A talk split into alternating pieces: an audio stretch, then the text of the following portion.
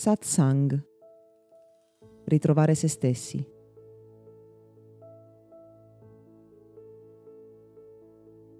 Anche se non ce ne rendiamo conto, nelle nostre dinamiche quotidiane di relazione entrano spesso in gioco le nostre personali ferite emotive. Ogni individuo, nei primi mesi e anni di vita, incamera delle ferite che lo portano a sviluppare dei meccanismi di difesa, che non sono altro che dei tratti caratteriali.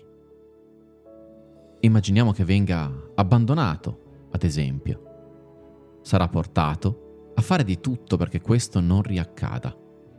E anche decenni dopo vivrà una vita dove i suoi comportamenti, le sue reazioni, i suoi modi di comunicare con gli altri cercheranno di preservarlo ancora una volta dall'essere abbandonato.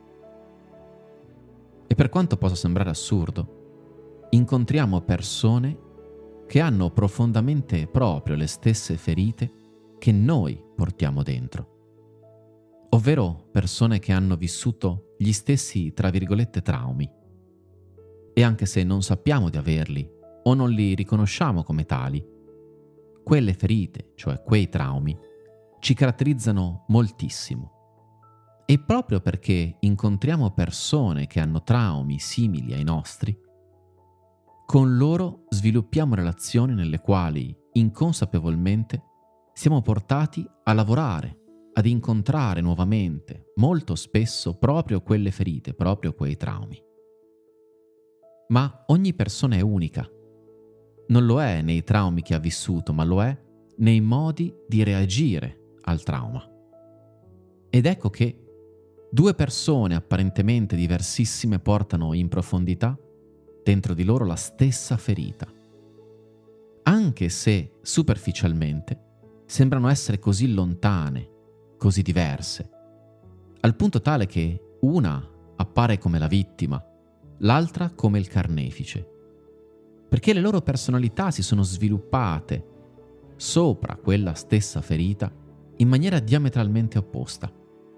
Eppure hanno la stessa radice in profondità.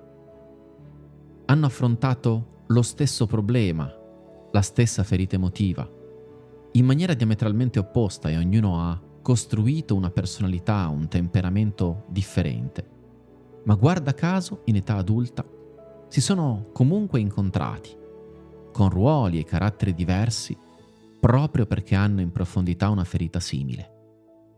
E quindi nella quotidianità, quando ci troviamo a vivere nelle relazioni le difficoltà di comunicare, relazionarci, trovare un incontro e non uno scontro con chi ci sta attorno, stiamo inconsapevolmente lavorando sulla nostra ferita, perché quelle persone che intorno a noi sembrano così diverse, in realtà ci stanno facendo da specchio.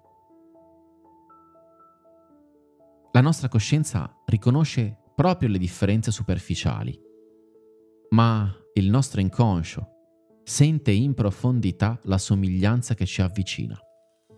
E quindi il carnefice cerca una vittima, inconsapevolmente per guarire, così come la vittima cerca il carnefice per la stessa identica ragione.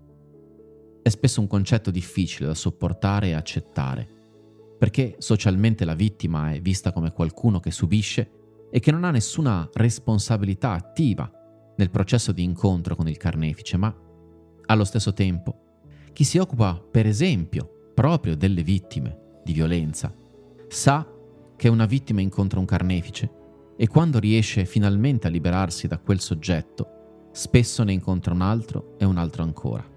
E questo non è assolutamente casuale. Al contrario, è proprio un meccanismo naturale che per risonanza inconscia porta le persone ad avvicinarsi a chi è simile, anche se ha una personalità completamente diversa. E quindi, ancora una volta, ognuno cerca più o meno consapevolmente di guarire le proprie ferite attraverso l'incontro di persone che hanno vissuto originariamente alla radice gli stessi nostri identici problemi ma che hanno saputo reagire diversamente, come se potessimo da loro imparare, come se potessimo insieme a loro finalmente guarire. Su questo tema ti consigliamo la lettura del libro Oltre la legge dell'attrazione di Marco Cattaneo Gotham. Questo podcast è offerto da Accademia di Meditazione e Sviluppo Personale Gotham www.accademiadimeditazione.it